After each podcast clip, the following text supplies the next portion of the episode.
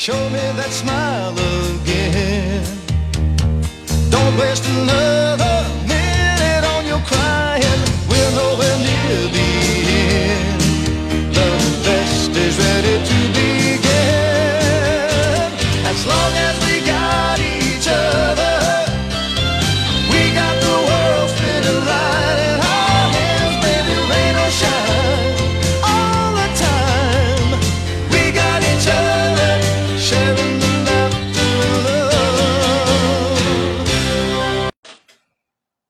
亲爱的听众朋友们，大家好！新的一期慢点讲的正期节目又开始了。那刚刚我们片头一个熟悉的音乐，也是我们儿时一直看的一部来自美国的，呃，我怎么说呢？应该是情景喜剧，也可以说是肥皂剧吧。啊，那就是我们熟悉的《成长的烦恼》。我因为我们今天聊的一个主题，可能就是聊我们对于情景剧的一些啊情感啊、一些回忆啊、一些内容。Hello，大家好，我是沃德。哎，大家好，我是洒脱。那很高兴洒脱再一次来参加我们这一期回忆向的节目，给大家去回忆一些我们当年看情景剧的一些内容。嗯，哎，那沃德我先抛出一个话题啊，就是说，呃，情景剧，就是因为我们一直那时候一直听到两个名词，一个叫情景喜剧，一个叫肥皂剧。那你知道这两个有什么区别吗？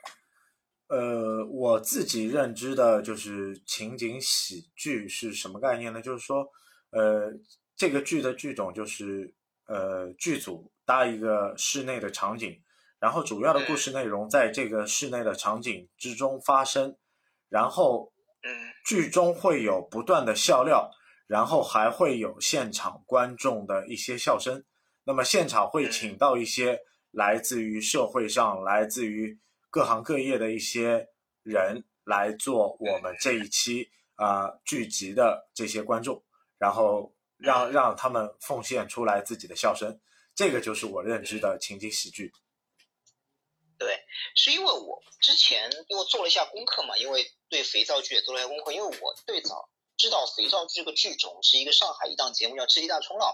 它里面有专门介绍过这个肥皂剧到底是一个什么概念，就是说，他说是当初在国外就美国嘛，因为有一些电视剧，它有可能它的一个一方面的一些情节，呃，各种内容相对来说比较轻松。另外，它为什么叫肥皂剧呢？一方面，因为在这个电视剧中的话，会夹杂一些肥皂的广告，所以俗称为肥皂剧。就是这个翻译翻译很好，因为一方面它跟肥皂一样，比如说泡沫很轻松的感觉；一方面就感觉就是夹杂的一些肥皂的广告，所以就被俗称为肥皂剧。其实很难界定情景喜剧和肥皂剧，因为情景喜剧我们看到情景喜剧，它是一个室内的一个场景，再加一个喜剧的一个题材。你看，我们上中国最早的应该说是《我爱我家》，包括我刚才片头里面说的一个《成长的烦恼》，其实你可以定义为它是肥皂剧，其实也可以定义为它是情景喜剧。对，在情景喜剧这个词汇没有出现之前，我们会把《成长的烦恼》这一部剧称之为肥皂剧。这个可能是我们最早对于情景喜剧的一种呃初始化的一个认知吧。但就说《成长的烦恼》在我们上海电视台播放的时候，差不多也是在八十年代末九十年代初吧。对，当时大概是分了三次吧，我记得两三，起码是两到三次，不是一次性播完。但是它很神奇的是，我印象中是它是很少的把整部美剧从头第一集放到尾的，你记得吗？它应该是我从头放到尾，对中间有可能两，起码有两三次放了。就就这个剧集第几季的第几季，它一直在接档，就是在不断的在播放。就是说，《成长的烦恼》就是讲述了 Silver 一家的一个成长的过程。那三嗯，从三个孩子到第四个孩子的出生，那到第四个孩子逐步逐步的长大，那这一家人的这个故事，也是让我们当时作为小观众的我们，呃，是相当有有视觉冲击力，也也有很多就是新鲜感嘛。对于我们来说，这样的家庭教育方式和我们自己在国内呃受到的家庭教育方式，可能又有很大的不同。对，因为《成长烦恼》，如果我们要聊这个这个剧啊，我们可以其实可以再开一期节目，因为我们今天就稍微点了一下《成长烦恼》，因为我觉得这部剧很神奇的一点在于什么？因为我印象中，上海电视台的黄金档几乎至少是我印象中，印象中好像没有放过国外的电视剧，就是我说的黄金档就是七点以后或者七点半左右，就是黄金档。嗯从来好像是我印象中没有放过什么国外的，有可能在八九十年代，就八十年代刚刚改开的时候可能会放过一些国外电视剧，但是到九十年代后的话，唯一我印象中在上海电视台黄金档播放的国外电视剧也仅此。呃，《成长烦恼》这一步，当然也希望听众朋友，比如说有大神，如果觉得好像是有其他的，那可以更正一下。但是我印你是你有没有印象？好像就这一部是在黄金档播。呃，黄金档怎么说呢？我我我也可以说一部黄金档的剧集，就是《神探亨特》。《神探亨特》啊其，实也是在八十黄年代了吧？呃，《神探亨特》这部剧集是一九八四年拍摄的，如果没有记错的话，但是它嗯播放的时间也是要将近大概九零九一年左右吧。哦，但我印象中，像那个《成长烦恼》，应该我印象中可能是最后一部在黄金档播放的国外电视剧了，至少是在就是上海这一个一套这个里面。嗯，那你可以就是把它就是理理理解成怎么一个形式呢？你就可以说，呃，《成长的烦恼》作为一部当时的肥皂剧，它在黄金档播放，那这个时间段是很少的。它播放的嗯时间是将近是在七点半，然后七点半它是两集连播，正好是播到八点半的样子，然后就是这个整个流程就是结束。因为为什么它会播两集连播呢？这个要说一下，就是因为它的剧其实是比较短的，因为普通的一部电视剧大概在四十分钟左右或者四十五分钟，但他的一部剧也就是二十分钟或者二十五分钟，所以他可以做到两集的一个连播。嗯，那同时代的和《成长烦恼》平行的几部呃外国的算是喜剧也好，呃肥皂剧也好，像机器娃娃，机器娃娃的这个，我我相信发一张照片，可能就大家就有这个印象，那个小女孩，呃穿着红色的呃连衣裙，然后记得有一个什么蝴蝶结，然后这个小女孩是她爸爸造出来的。然 然然然后这个印象让我比较深刻。神奇老太太，我不知道你们是什么时候看的。像我我忘记了，我还真没有印象。神奇老太太这个，神奇老太太，我大概是九十年代中，大概九五九六的样子我，我看的。嗯，因为神奇老太太这部剧集，因为不是美国本土的，英剧吧，它应该算是一部。对，它是它是英国这边的，类似于肥皂剧，嗯也是大概二十五分钟左右的样子。啊，因为英剧我们以后可以稍微连一下，因为在那个时候其实英剧还挺多的，我记得，但是英剧基本上都是在什么点呢？就是说晚间新闻之后，就是九点半以后，可能会有一部英剧推出来，等于说是一部电影嘛，比如有什么探案呐、什么的那种。萌的这些呃英美也好，欧洲也好，这些情景剧，那么当然也要说到我们中国国内的呃情景喜剧的一个开端，其实就是编辑部的故事，然后再再其次就是我爱我家这两部我们现在称之为的啊、鼻祖，也也可以说是神剧吧。嗯，应该理论上来说，如果严格意义上把情景喜剧这个概念引到中国的，就是或者是大陆这块的话，创始的话应该是我爱我家。因为我记得编辑部的故事，严格意义上，因为也是要我这里要 Q 到《智力大冲浪》，《智力大冲浪》里面提到，就是说中国室内就是只能把编辑部的故事提叫做中国室内电视剧，但是它也不是首部，可能它是中国第一部就是大陆第一，就改开之后第一部，就是可能相对来说题材非常轻松的一部，跟肥皂剧很像的一部电视剧。你就是严格意义上，它不是第一部情景剧，可能它只能说是，呃，如果是 EV 里面的话，它只能说初号机，但一号机的话肯定是，就是呃零号机吧，初初号机肯定就是那个我爱我家。我不知道这个比喻像不像啊？那那那你也可以去做一个延伸，但是你如果说，呃，这个电视剧集的长度的话，我爱我家的剧集的长度可能更偏长，更让我们觉得这个剧种融合了更多的新鲜的元素。那么编辑部的故事更像是一个实验性质的情景喜剧，呃，充满了不断的新的尝试，但不会是一个就是呃模式化的东西。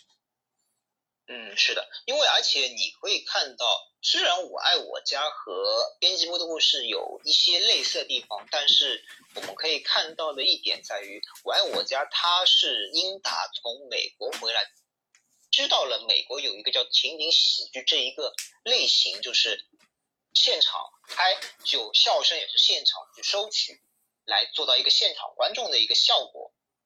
这个在中国当时是没有的，它是用了这一块，包括有可能有些呃类似于里面的情景啊，包括一些摄影，包括一些编剧的故事，嗯，就是各种社会上手法跟那就是借鉴了美国情景喜剧这一块的一个类型，所以它应该算是情景剧，但是他们有相同的地方，就是都可能会有一些王朔的影子，因为王朔都会参与在里面，包括有可能有些演员甚至都会互通。对，就是无论是英达的这些呃英英式制作的一些剧种也好，呃，包括他们分级的一些编剧梁左啊、白志龙啊、呃英达、英壮、英宁都会参与剧剧本的一些编写，但嗯。我姑且这样称吧，就是说英达可能就是中国内地情景喜剧之父吧。对这个毫无疑问，应该属于他是，只能说是那个鼻祖或者第一把交椅了吧。对，他是开先河的第一个人，但是这个剧种在中国有没有就是后续的发扬光大吧？就是从我们现在的角度看来，可能他是鼻祖，但他也是这个剧种的一个巅峰。然后自他之后，就是每个地区啊，像上海或者是广东，都会有本土的各种各样的情景喜剧。那么我们上海就有上海的老娘舅、阿姆林系列，呃，新上海屋檐下、红茶坊、开心公寓、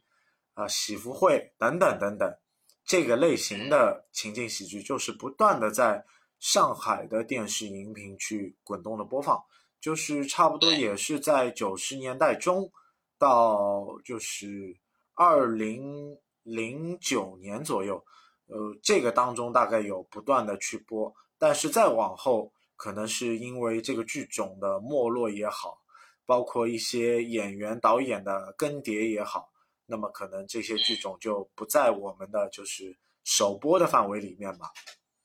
嗯，确实如此，因为您您刚才提到了，比如说像呃红茶坊、老娘舅、开心公寓、喜福会，包括还有后面，比如说像一直有一个叫《血战上海滩》，嗯像周立波演的一些宣传，都是一些请来的都是上海的滑稽剧团的一些演员，在日常的时候进行一些录制。但是你可以看到，为什么会到零九年这个点就结束呢？因为无论你说的是像红茶坊啊、老娘舅啊，呃，包括像开音公寓，还有像什么血战上海滩也好啊，甚甚至于以前的一部广播剧叫《滑稽王小毛》，为什么他们最后会比如说在一定时间没落，其实很正常的一个原因，因为电视被网络给替代了，因为他们本来是有一个电视的一个背景在里面。嗯我记得像呃红茶坊，它的一个有一个规定的时间什么呢？就是周应该是周五晚上，呃周六晚上吧，嗯对，周六晚上大概八点钟左右，就是一周一集。而老娘舅，我记得最早它其实不是叫老娘舅，它是有一个系列叫百家兴。嗯百家兴之老娘舅。后来的话，百家姓里面除了老娘舅之外，它还有其他的一些故事。后来这些故事可能相对来说没有老娘舅这么欢迎，最后东方电视台单独把老娘舅拎出来做了一个情景喜剧，而且它最早老娘舅其实不能算是一个情景，只能叫一个电视短剧。为什么？因为它是有一个实景的，就在一个石库门的一个实景的一个房子里面，可能是石门一路、石门二路这种石库门的房子里面进行实地拍摄，这是最早的老娘舅。对，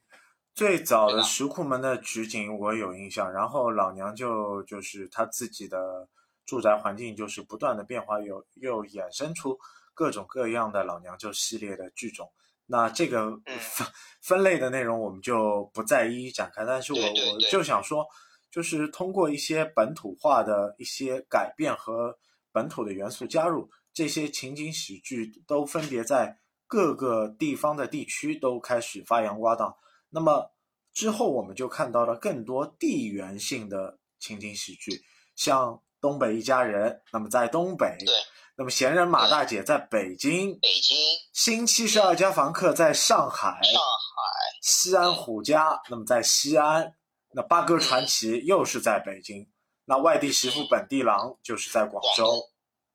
对。哎，你会发现一个问题啊，就是在于你说的东北一家人，或者闲人马大姐，还有新七十二家房客，这几个其实都是英达的作品。这是，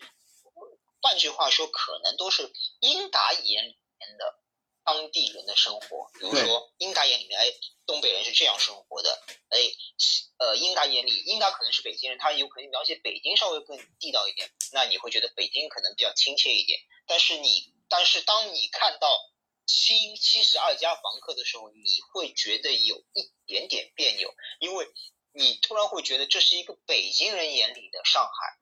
你看这栋楼就很明显的一栋楼里面，可能他也做过一些功课，就是也相对比较严谨。比如说有一个资本家，就是张伯伦。之后的话，有一家人是劳动人民，对吧？嗯，就是吴妹妹演的那个，就严胜开老师他们的一家。王水在一家知识分子，在一家北京房客，嗯就是你会觉得这是个北京人眼里的。你说它是地缘性嘛，也是一个很不错的剧，但是嗯没有像像老娘舅啊、红娘房那样有那么亲切的感觉，你不觉得吗？呃，但就像你说的一样，他可能就是安排了这几个固定的人设，显得我们好像就是在看《我爱我家》或者是《闲人马大姐》这样的模板。但是嗯新七十二家房客出品的时间是要比《闲人马大姐》要早一年半。对，九七九八年，对98年，它是九七年在上海取景做拍摄，真正播放到是九八年的年底嘛。呃，然然然后就是想说一点，《新七十二家房客》当中大部分的演员都是上海籍的，那么嗯，也是为了更凸显出这部剧是在上海发生在上海的故事，然后英达也是在上海取景做了相应的拍摄。那么，《新七十二家房客》这个名字的由来其实也是很简单，那当年也是有一部很火的滑稽戏叫《七十二家房七十二，对对对，家房客，那么就是根据这一个名字去做了一个延伸，但是发生的一些故事也让我们看到了很多老百姓小人物之间的关系。那么就就像你刚刚说的，资本家，资本家的一家就过着富庶的生活，呃，很安逸，也不用去为生活啊，为为为了吃喝去奔波太多。那么王水根就要为着自己的生活去奔波。那么很多的细节也是让我们看到了，呃，基层的老百姓很多地方的不容易。那么，对这个角色之间的转换，其实呃，当时在这样的荧幕环境当中，还是有一定的冲击力。嗯，对，只能说它是有一个用一个石库门这一个亭亭子间，我们只能叫来影射了当时的一个整个的一个上海的一个各个阶层吧，有知识分子，有劳动人民，有一些解放前的民族资本家，因为它不是一种很可恶的那种资本家，就民族资本家，就每个阶层都有，包括像英壮演的那个外来的访客，他是个北京人，就各个阶层都有。那，就像吴妹妹老师演的这个角色，其实是张伯伦家里的一个佣人。那么张伯伦家里就是把这间房间，就是呃这个居住部分，就是给了他们家，就是给了汪水根，给了吴妹妹他们这样对五口人居住嘛。那么嗯你要想，当时的这个资本家这一幢都是他的，他能分这么点给这家人家去住，其实也是感受到了，就是啊，新中国解放之后的一个新的政策。对，包括像钱一夫他们家，这知识分子也是搬进来嘛，也是等于说可能是有一些相应的福利给他们。那我问一下，就是说你可以看到啊，就是刚才我们说的地域地缘性的情景喜剧之后，实际也会有一些，比如说潮流风向的一些情景喜剧，也是我们英达老师导演的很多的，比如说像根据因为流亡就是不能说流亡，就是说在海外就是的一些拍中国人的比较多的，像中国餐馆啊，嗯包括各类各各类职业，比如售楼处的故事，对还有候车大厅。对后来因特尔网发行了就是《网虫日记》，对。你印象比较深是哪一部呢？呃，我印象当中和我关系最大的可能就是《网虫日记》吧，因为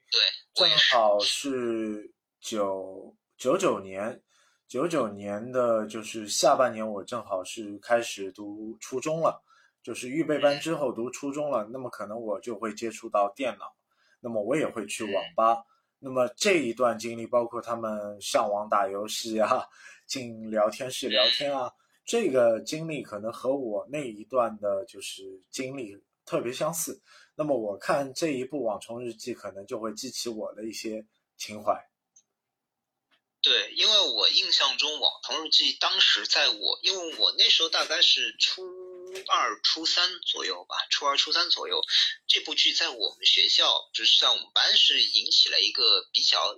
就是比较一个大轰动嘛。因为为什么呢？因为第一方面的话，男主有一个大帅哥叫黄晓明，嗯真的是比较那时候，虽然黄晓明那时候不出名，但是我们班上很多女孩很喜欢。但虽然叫不出他叫黄晓明，很喜欢里面的一个叫于白梅的角色，嗯用黄晓明演的那个角色叫于白梅，他们觉得哇，于白梅好帅啊！虽然这个腔调比较差，但是真的是帅，嗯真的是帅，这是第一点。第二点的话，里面几个女主实际也是比较养眼的，而且里面的剧情。在当时看来是真的是很 fashion 的，就是感觉他们的那种白领生活真的是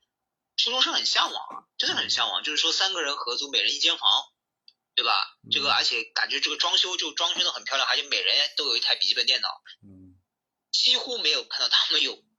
有什么工作啊、考试啊，就是整天在那里插科打诨、上上网、打打游戏，这种生活就真的很令人向往，嗯，对吧？是互联网刚兴起的时候，那种自由自在，包括大学生活，也就是这一个模式。那么慢慢之中，就是不断的生活当中有改变。那么通过网上的这些角色的转换到现实的呃情况当中，可能会发生不断的一些偏差或者一些碰撞。对，对，因为情景喜剧在那个时间点啊，你刚刚说到流行风向，它不光是一种流行，而且可能有一些实时教育的成分在里面。因为我发现就是说，呃，情景喜剧在那个时间点，它会有一些很多的一些突破。怎么说呢？也就是说，呃，比如说你可以看到像体育频道，它会有也有一些情景喜剧，比如说像《体育佳人》，有没有印象？郭冬临演的那个体育，就是他完全是聚焦于中国体育的呃事业在里面。嗯还有对，还有像特别，我刚才跟你前采的时候也说过一部特别特别特别的情景喜剧，叫做《吕奥一家人》，就是说它是以悉尼奥运会为背景的一部情景喜剧。它的厉害点在于什么呢？就是说它每一集是跟你今天看到的奥运比赛是完全有关。就比如说早上奥运比赛结束了，因为那时候悉尼应该跟东八区就是跟北京时间几乎差不多，有可能就差个一两个小时。嗯就悉尼这个奥运会跟北京其实差不多差个一两个小时的时间，有可能早上比如说，呃，中国女足和美国女足踢完了一场比赛，那他下晚上在电视台播出的这个情景喜剧的内容就跟今天的比如说中国女足比赛有关系。我记得有一集特别有意思，中国男篮打完了最后一场比赛。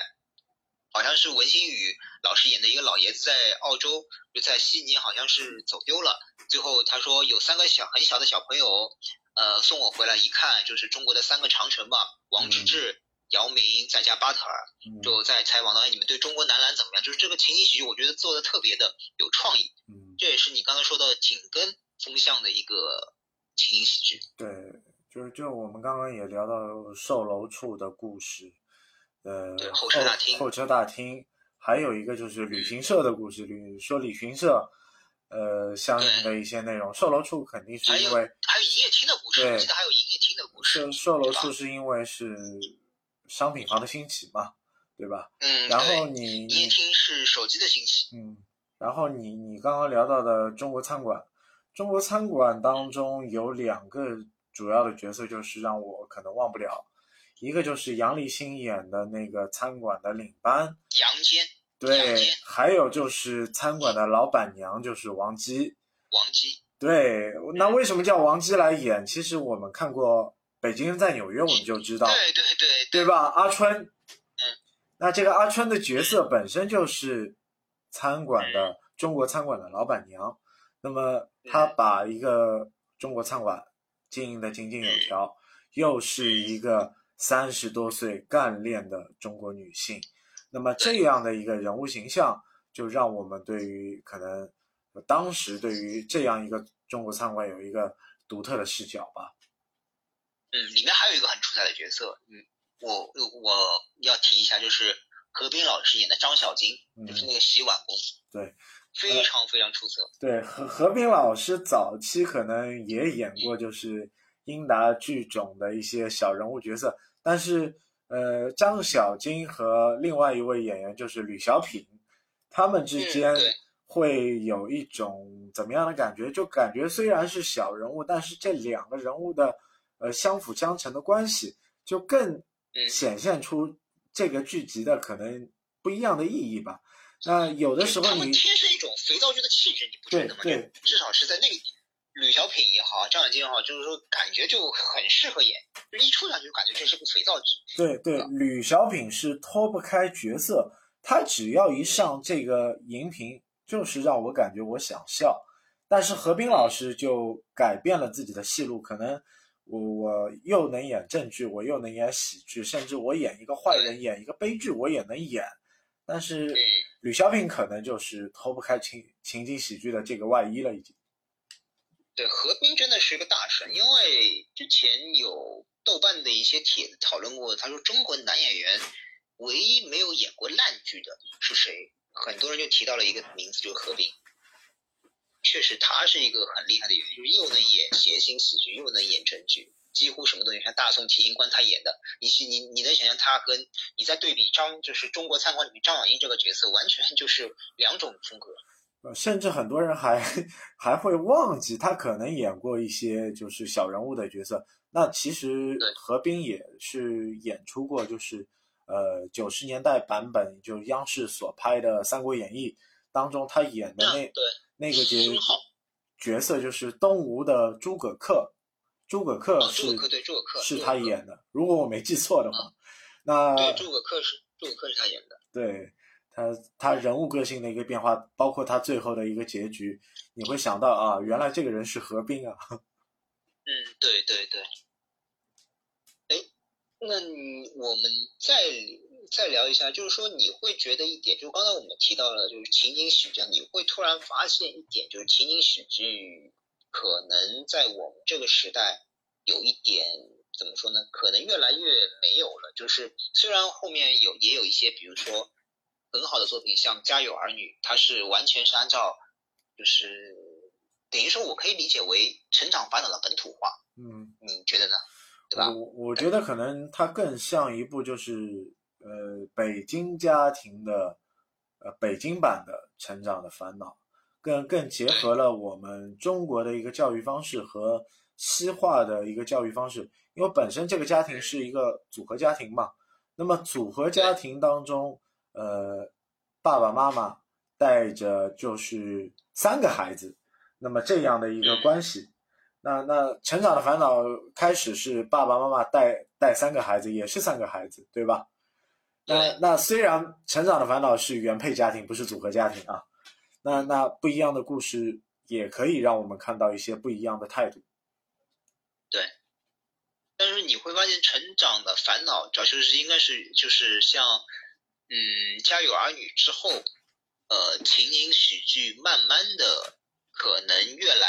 就是也有一个小高潮休息。刚刚说到《家有儿女》，在大概零四年到零九年也有一个小高潮，中间会推出了一些也能叫做爆款，包括像严格意义上来说，《炊事班的故事》也算是情景喜剧吧，嗯，算军旅题材的。对，对，也是有有提到一个人，就是尚敬，尚敬老师他的情景喜剧功力也是很深的。他跟英达是完全是两种风格的情节，就是上镜你会看到他是一种怎么说呢，部队里出来的，但是他有特殊的那种幽默感，包括你可以他可以把一个部队的一个题材生活拍得如此有趣，这个是很难得的。这这就是你可以看到，对，这你看到在以前的部队题材没有这么都是严肃题材，对吧？呃，这这个可能还是一个最根本的关系，一个总政啊、空政啊，它本身有下属的一个文工团体，那么这个文工团体可以去做相应的一个艺术转化的一个剧种，那么可能也是得到了相应的许可才能做一个拍摄。那你让英达去做这样的剧种去拍吧，可能他他拿不到这个 pass。对对对，但是因为可能也是因为像上镜他是做在部队里面当过兵的，他对部队的生活、连队的生活是非常了解的，所以有生活他也能拍出来。因为英达，我看他的简历好像是没有，比如说有一些军队的经历，所以你如果真的是开口子让他拍的话，可能也会拍的没有像上镜那么接地气。对吧？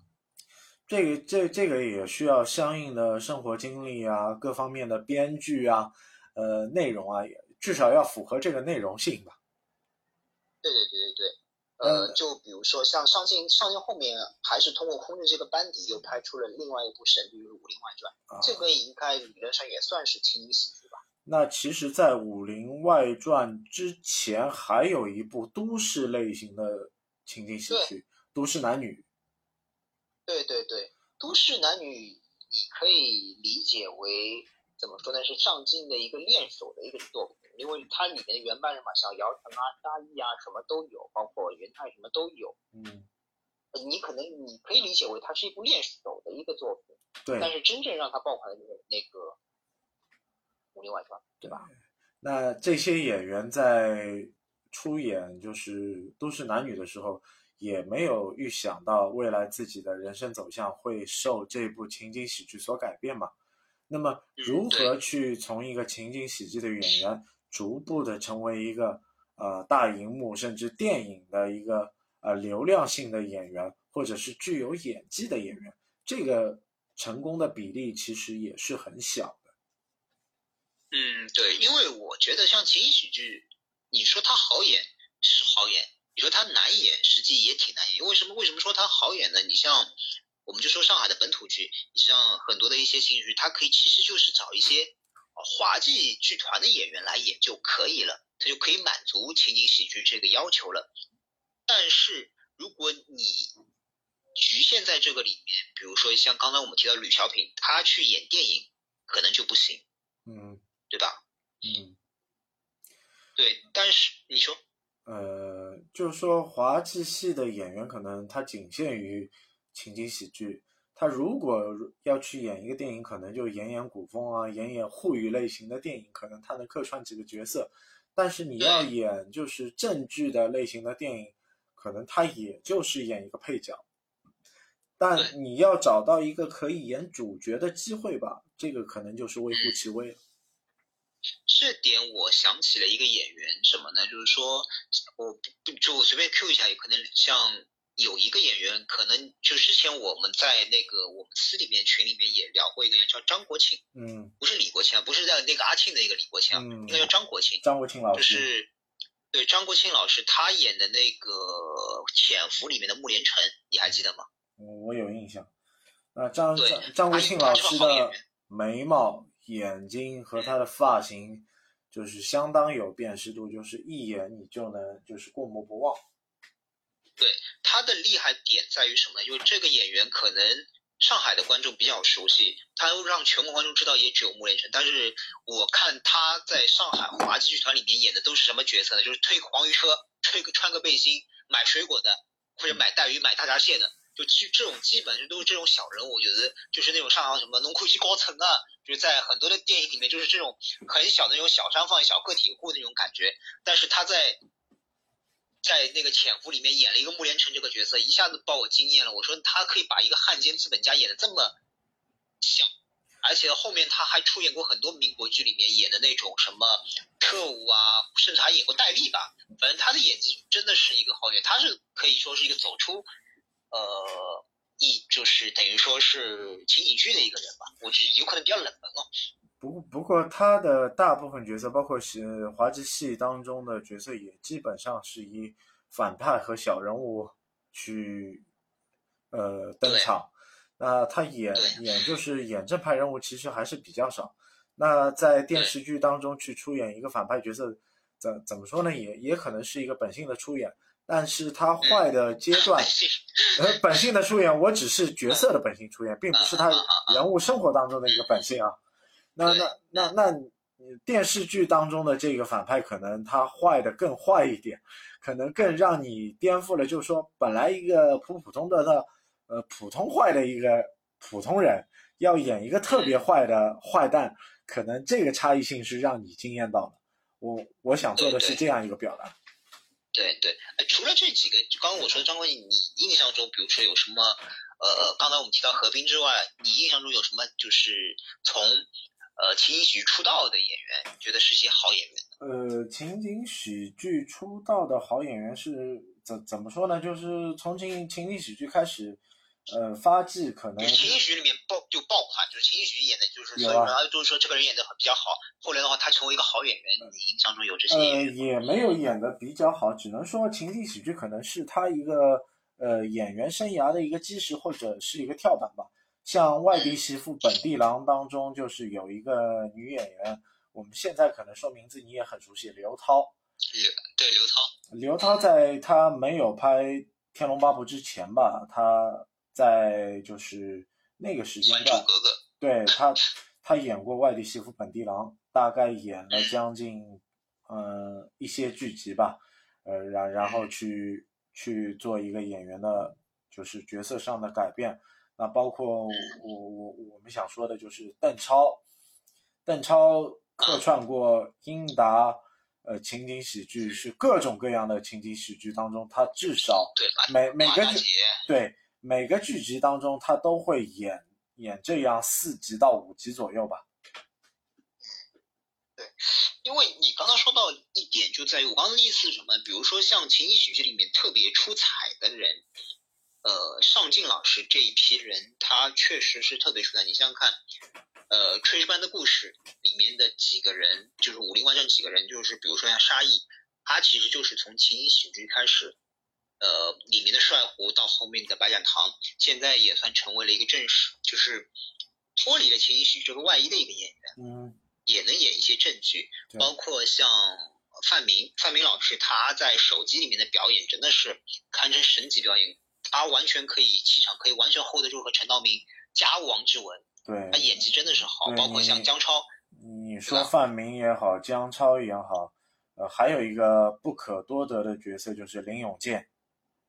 嗯，对，林永健，呃，林永健也是一个角色转化的呃好演员，但是这些演员可能我觉得他的定性是怎么？就姜超也好，范明也好，林永健也好，他们的定性可能还是在于外形。他们和沙溢、和刘涛、和和姚晨又不一样，就是说演员可能局限着外形去演一些角色，那么就是说长得比较就是怎么说呢，就是稍微好看一些的演员，可能他对于角色塑造的就就是正义啊或者邪恶啊或者角色角色的一个多样性，可能机会更大一些。对。呃，怎么说呢？因为像刚才提到的林永健，实际他是个可塑性很强的一个演员。因为林永健，呃，严格意义上他不是一个从呃情景剧出道的。因为我印象中林永健最早他第一部剧他出演我就看了，就是张丰毅的那部《军旅和平年代》，他里面演了一个奸商，或者是改开以后的第一代奸商，就刘金龙。嗯这个角色实际已经是非常出彩的一个角色，虽然是个小角色，但是非常令让人印象比较深。后面他一直在出演一些角色，比如说像《铁齿铜牙纪晓岚》里面的呃一些贪官。后面的话，刚才说到了像《武林外传》里面的那个司务长，也是林永健里面演的。后来他近几年，林永健感觉他现在成为一个特型演员，他一直在演聂帅，就聂荣臻演帅，他现在变成一个特型演员了。嗯，聊了那么多，就是紧跟呃风向潮流的情景剧也好，演员也好，嗯，那么我们再要回到一个根源性的话题，就是说，随着那么多时间过去，那么情景喜剧也不断的就是走下坡路，那么也有在兴起的部分，在兴起的部分可能又是回到了欧美，欧美为什么剧呢？就是说《生活大爆炸》也好，《破产姐妹》也好，呃，等到中国内地再兴起，可能就是《爱情公寓》吧。那么，《爱情公寓》这样的片子，你觉得会给情景喜剧的未来带来一个呃蓬勃兴起的发展呢，还是继续走下坡路的一个走向呢？呃，我就不知道你是怎样看的。呃，怎么说呢？因为《爱情公寓》它是一个给人感觉，就一开始它的第一部、第二部，它真的是很惊艳，就前两部真的是很惊艳，因为它找的人设啊或者，但是随着互联网是越来越发达，很多人觉得好像就是这不是我的观点，很多人觉得它就像一个缝合怪，就是把很多的一些故事啊借鉴在一起，但是可能呃里面的导演可能也没有借鉴的特别好。所以口碑就到后面就越来越差，越来越差，越来越差，甚至于它里面的内部的演员，包括像呃里面的展博，嗯还有像《关谷神奇》里，就是关谷神奇王传君、王传君都拒绝出演《爱情公寓》，就觉得自己在《爱情公寓》里面是个耻辱。这当然这个是有争议的，就是说只是演员自己做一个表态，我们不做评论。怎么说呢？我但是我记得印象比较深，就二零二零年，就是应该是疫情期间吧，就疫情刚爆发的时候，《爱情公寓》在爱奇艺又上线了，嗯其实也是引起了一阵嗯不少的一些轰动吧。至少在这个时间点的话，你说它，我觉得它可能也会带动一波情景喜剧。我是觉得它是一个正面。当然，我们电影版不算，因为电影版它真的是一个等于说是一个骗钱的一个作品。电影版真的是一个骗钱的作品，但是整个《爱情公寓》，你说虽然有争议、有抄袭啊，或者有缝合的东西在里面，但是我觉得它不乏就不就是一部是一部可以提升，呃，怎么说呢？提升那个情景喜剧的一部佳作吧，应该说是。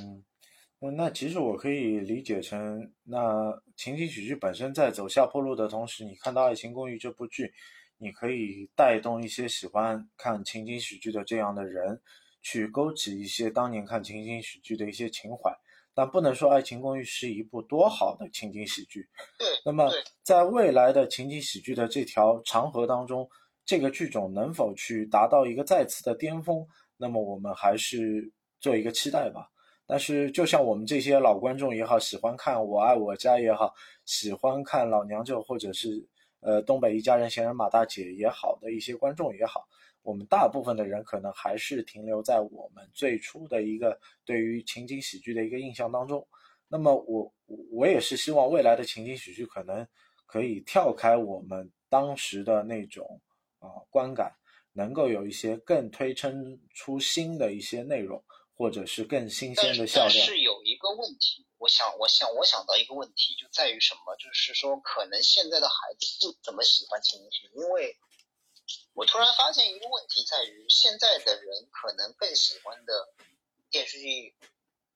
怎么说？就在于比如说，可能有一些呃帅哥啊，或者是流量明星在里面，但是你希望看到一个流量明星在这个情景喜剧里面去做一些很。比如说很滑稽的事情，或者是很要，因为情景喜剧是很很需要演技的一个产，就是很需要演技的一个剧集啊。那那我你要知道这一点。那那我觉得我我我以我现在的年龄段来说，我我我倒不计较任何流量明星去演什么情景喜剧，但但是是你不是他们的消费主义，对我我是不是他们的消消费主义了？消费主题，但是我觉得只要这些流量明星想成为演员的话，或者是一个好演员的话，他可以去找这些角色或者这些演角色的机会去表现一下自己的演技。那么演情景喜剧可能就是一个不可多的机会吧。那我们只能拭目以待了。嗯，对吧？对，那很感谢洒脱今天来参加我们这一期慢点讲的节目，我们也聊了很多关于情景喜剧的情怀向的内容，也希望嗯听众朋友们能够呃喜欢我们这一期的节目。那么后期 A C G 的相关的内容也是在加码的制作当中。如果喜欢其他的节目内容，或者对我们今天这期节目有什么感想和留言的部分，可以给我们嗯留一些话，然后我们也可以在下一期的节目当中把你的留言部分读给大家听，和大家互动。感谢您的收听，谢谢大家，再见。拜拜。